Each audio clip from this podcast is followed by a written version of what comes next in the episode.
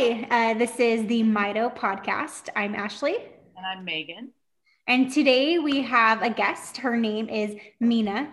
Hi, Mina. How are you? I'm good. How are you guys? Thank you for having me.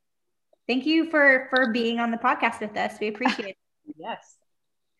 Mina, where where are you from? Like where what part of the world are you from? I'm from California. I was born and raised here. Um, I don't know if anyone of you guys heard of Diamond Bar. It's like Southern California. Um, oh, an hour by Los Angeles, an hour by the beach, something like that. Okay. Yeah.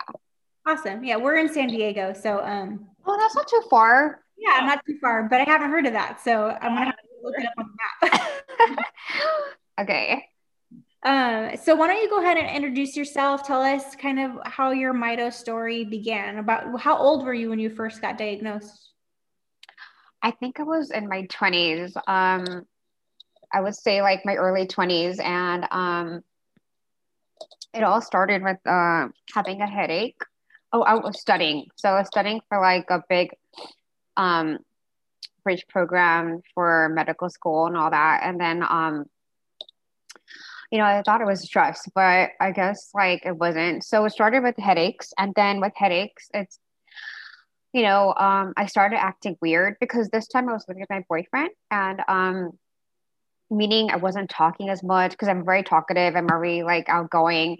And it was more like out there, like not, you know, kind of like quiet and not spoken. And whenever and slowly and at a little other time started with headaches, then I was, you know, um, I was kind of out of it. Then slowly I started um when he would talk to me, my response back wouldn't make sense. Sometimes like whatever I would want to say in my brain would come out differently or come out my speech was off. So he I mean I kept saying it's stress, don't worry about it. I'm okay. Like I just just leave me alone. I, I'm tired, like, you know, but so um and then um it's a couple of weeks and then um I think him and his sister decided to take me to emergency room because like you know I've been like no no I'm okay like I'm fine and everything and then um and as soon as they go to the hospital or emergency room or whatever like you know I think within hours I started getting seizures and I was like oh no and then they were scared too everyone was scared and um you know I was at I was studying in New York, far away from home. So I was like by myself, like, you know, doing this. And it was shocking for, you know, my boyfriend. And um, long story short, my parents had to come and visit me. I was in the hospital for like a good um, approximately two weeks because of like so many testing, like um spinal tap to like blood cultures to blood testing to like, you know, MRIs to contrast and all that. So to figure out what's this girl, she's smart, she's young, she's she has everything going for herself, but why is she why is she having these seizures? Why is she acting like this and all that? So the seizures continue to have small seizures to a little cluster seizures. So um, then it kind of stopped, and then you know slowly got better, back to my feet. But like it was a process because the first thing I had to remember things and then because it was a stroke like i guess the whole thing was like a stroke like episode right so with accommodating the seizures and all this weird stuff like headaches and like slurred speech and like all that stuff so I was at hospital approximately for two weeks, just all the testing and resting and recovering. And the first recovering was like walking, speaking, you know, because you have to get back to your feet. Kind of like when you have a stroke episode, everything like just messes up your brain to like your motor skills and your cognitive skills and it really sucks. So i had to you know get back to walking and all that and just remembering things and going back to my speech. So long story short i came back home to california. I started speech therapy. Um i you know i couldn't drive for six months. Um i was so out of it. I i I couldn't do, go back to I couldn't go to school. I quit that school. So, you know, it was like resting and kind of get back to myself. And then yeah, so um, finally he found a doctor because okay, backtrack. So this happened in New York in the mid 20s when I had this, right? So when I when I came back home, we're still trying to figure out what's the diagnosis, why did she get sick, all these questions, all these answers, right? So finally found this doctor in UCLA. It's in Los Angeles. Um, my doctor's Dr. Saver, and he's the one who found out through numerous testing and um, I don't then he kind of said like, oh, you know, your testing, your blood testing or cultures or whatever shows that you have a mutation that really leads to a mitochondrial syndrome, which is specifically MELAS. And I was like, oh my gosh, what is that? Well, I didn't know. I knew what it was because I'm a bio major. So I knew it was something mitochondria, but I didn't know like exactly what it was. So I was just really um surprised because generally speaking, it's a hereditary disease, right? And then um my mom doesn't have it. My brother doesn't have it. I'm the only one that has it. Um so he diagnosed me. And then from there it came to like more speech therapy more recovery and all that. And then um i finally got back to go to school like just to like learn just you know get back to myself. And then a couple years after I started having hearing loss. And it was kind of like all of a sudden, it was kind of um, when I was teaching actually. And then, or, well, I don't, it wasn't actually teaching, but during that phase of when I was teaching students, I'm um, students in middle school. And um, so I noticed hearing loss and I got tested and they said, yeah, you really have hearing loss. Like you need hearing aids. And I was like, Like, great. And I, I, it's part of the whole mitochondrial syndrome, MELAS that I do have. So that's really sad about it. And I had to get hearing aids. I'm like still young. Um, you know, I'm trying to figure out my career, start my career, and all of a sudden I get my hearing loss, you know, and then I felt like that was a, a obstacle. You know, I mean, it's hard because like I keep telling myself it's not like I'm just like everybody else. I wear my hair ears, I can do everything, everything fine, but it's not because people like make fun of it, judge you, and you miss things like not everything's perfect with hearing you know um even okay even with school like sometimes i have to ask for captioning or a captioner and all that and um i'm part of the disabled student services now because of like you know, of everything that the needs that I need, especially when it comes to hearing. And um, which comes as like extra timing on testing and captioning, like I mentioned with the captioner, and sometimes even Zoom caption, which is so hard to get, right? But it happens sometimes. But okay, and then uh those are the little obstacles I found. And then there's more obstacles like with like I noticed in work, and I'm going off topic, or you still want to hear this? Totally. Okay. yeah. So with work, it's like, you know, it's it's hard because when you work with a team or when you work with, you know, your colleagues, they know or they notice, and I feel like they judge you and they treat you a little bit differently, and it sucks because they try not to, but it's just there, you know, and then even with like doing errands and talking sometimes like i have to repeat, repeat things over and over because sometimes i don't wear my hearing aids and sometimes i do because i feel like if i'm just going to go to target or buy starbucks why do i need my hearing aid? But like you know so i just kind of have to say hey can you say it louder or can you say it again? Or i mean sometimes i get annoyed or whatever but and um so those are the obstacles i feel like dealing during daily routine, daily routines or errands or whatever. And then during work, because people notice it, they don't you. And during school, you have to get these extra stuff. And then when it comes to dating, oh my God, I'm still single.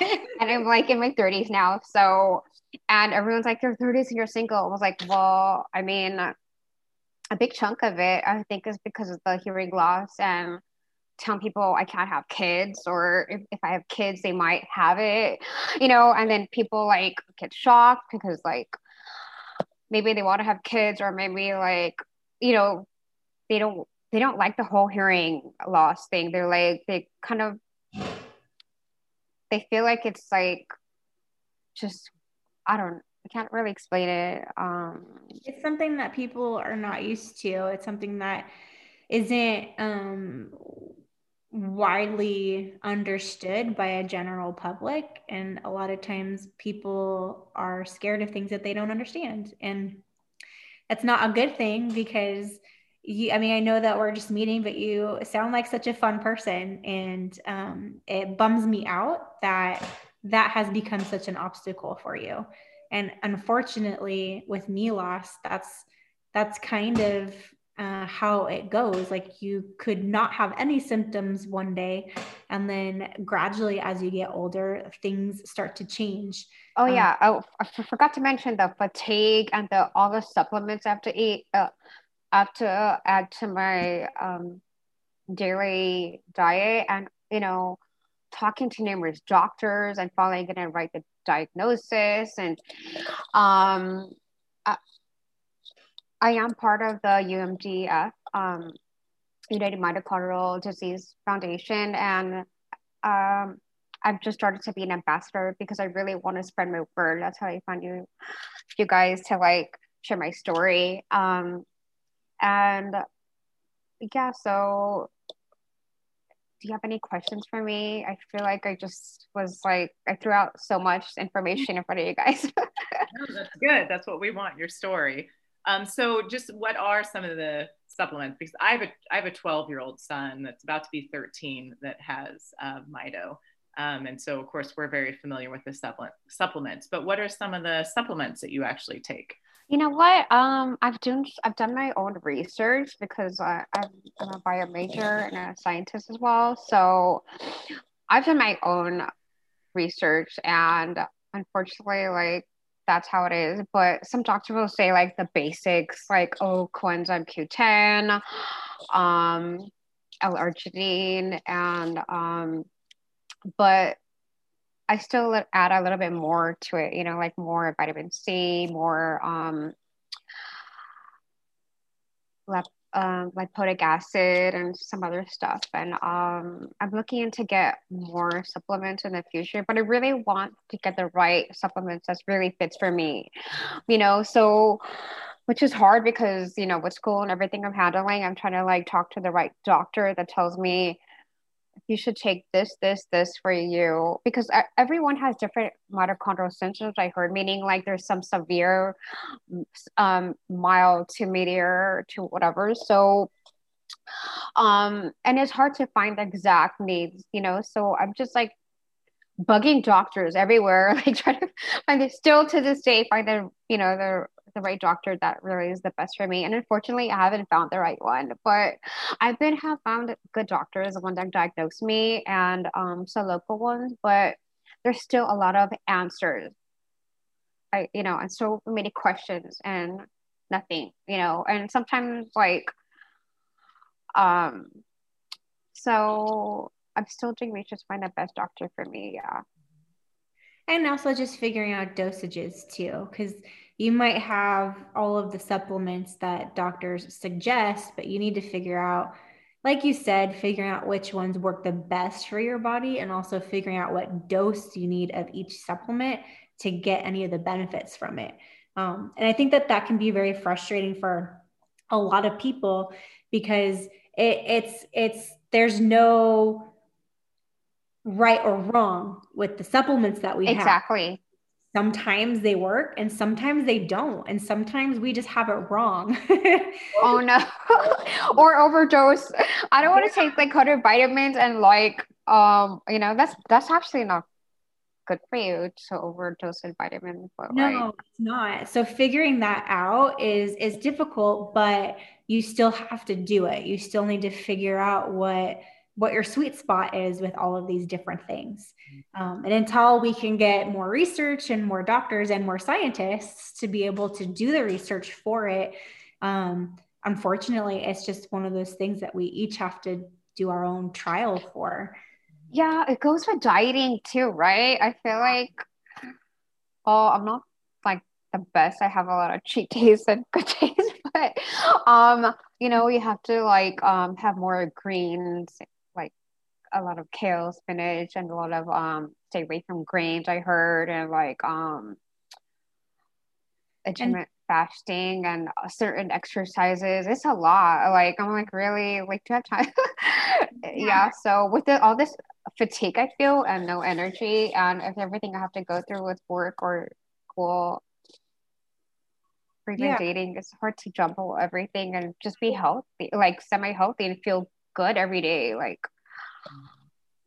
yeah, it is. And when you're talking about different diets, um, a lot of those things are what you're trying to get your body to be able to do without expending enough or not without expending a lot of energy. So when you're eating those grains, higher energy. Yeah, your fiber is up. It's making your digestive system work a little bit better so that you your the rest of your body doesn't have to push so much to to make you we we just did a podcast we, we haven't released it yet about going number two but um but that's all part of it and and two on the opposite side of that of doing like the keto diet that it doesn't work for everyone but people who have seizures a lot of times benefit that type of diet. So yeah, it's figuring out your body, figuring I out. I kind of switch around. I don't even know what's right or right or what's the best for me. That's the hardest part. And I still haven't got us to nutritionist. I don't know if I should. And you know what would be great one day is if we could have a Mito nutritionist because exactly that's what I mean. because a regular nutritionists, they're great and they are able to teach you so much about different nutrients and foods that you should be eating, but they don't understand Mito. And so one issue that I came across um, when I was in the hospital with my daughter was they were trying to put her on a specific formula diet and the nutritionists that were coming in didn't understand what Mito was. They didn't understand what her body needed. They were just talking like she was a neurotypical child who who was just we, we were in the hospital for getting a G tube. And it was like, no, that doesn't work that way, especially since she was breastfed and she didn't take anything by mouth. And so they kept talking about all these foods that she should be eating. I'm like, okay, that's that's great, but yeah, she- you have to really come to the the deep of everything of what really a mitochondria is and the person's needs, and then finally go from there. You know, which is the hardest part. Yeah, exactly, exactly. But that's also part i think for any any person even if you don't have a mitochondrial disease or dysfunction is figuring that sweet spot out for yourself um, and knowing what diet your body does well with. Because um, it's going to be different for everybody, regardless of, of the ailments that are working against you. Um, but what, so I know you mentioned it, but and you're going to school, but so what exactly are you going to school for?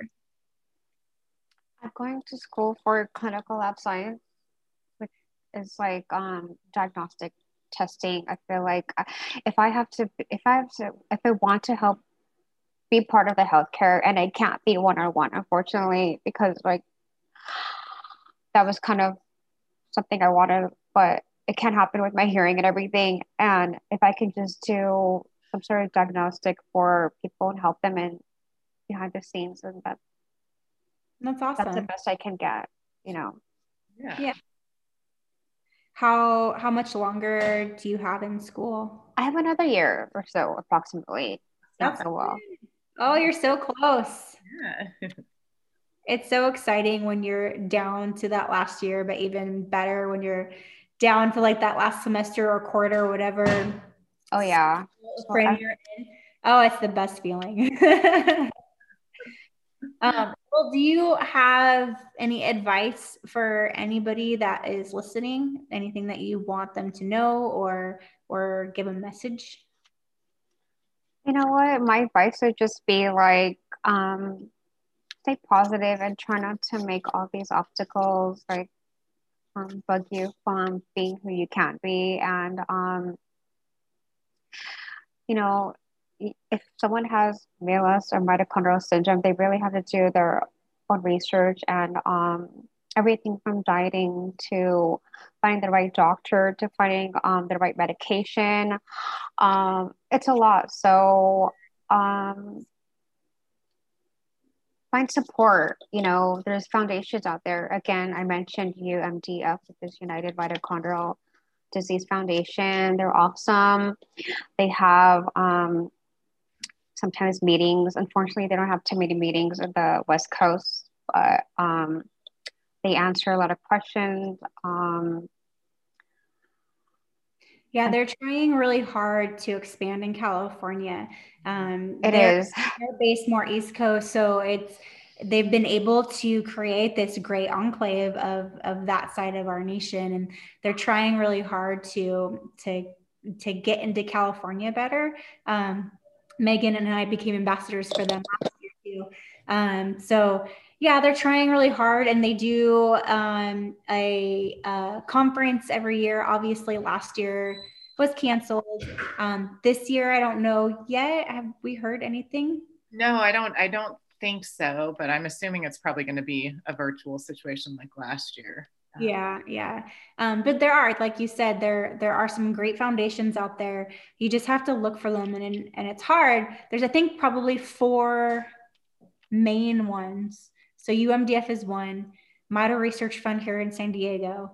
We have Mito Action, and oh, then oh yeah, um, there's one in Australia that I'm blanking. But I want someone like what I was so it was I was actually like pretty happy to find your ladies to you know talk about my story because you're San Diego, which is West Coast and more local, but like that's the most I can I know now besides UMDF, but they're like, you know, it's all virtual and all that. So um, yeah. I oh I forgot to mention that um, right now I'm not taking anti-seizure medication um, because it's been quite a quite a while for my last seizure. So um,